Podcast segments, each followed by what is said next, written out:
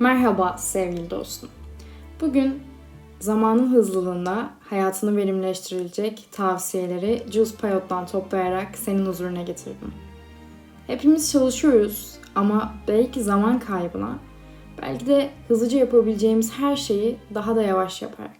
O yüzden gel dünya bir kez daha dönerken bugün de tavsiyeleri üstadımız Jules Payot'tan dinleyelim. Evet, yine gün kızıllığıyla aydınlanan bir günde yatağından belki miskince kalktın.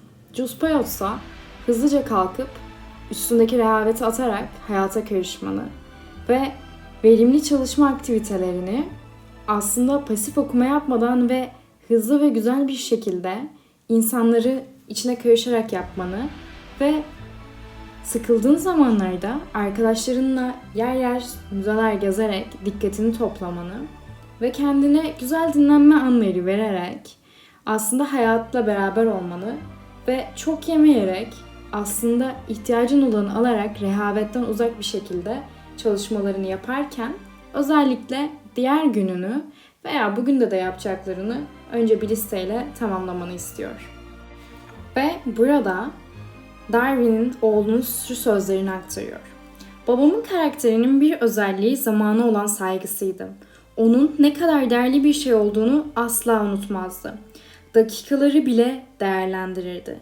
Çalışmaya başlamanın bir zahmet, bir ceza olmadığını düşünerek kendisine sunulan hiçbir dakikayı kaybetmezdi. Her şeyi çabucak ve hararetle gerçekleştirirdi. Aslında kaybolan zaman değil, kaybolan hayatımızdan bir parça dostlar. Dolayısıyla çalışmaları yaparken bir yapılacaklar listesi yapmak, bedenimizi her zaman dinç tutmak ve bedenimizi en büyük hizmetkarımız eylemek ve aralarda güzel dinlenmeler yaparak aslında zihnimizi ve bedenimizi dinlendirmek çok önemli.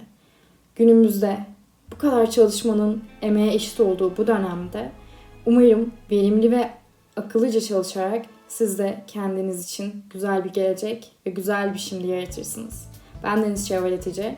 Bir dahaki bölümde ve yeni günde görüşmek üzere.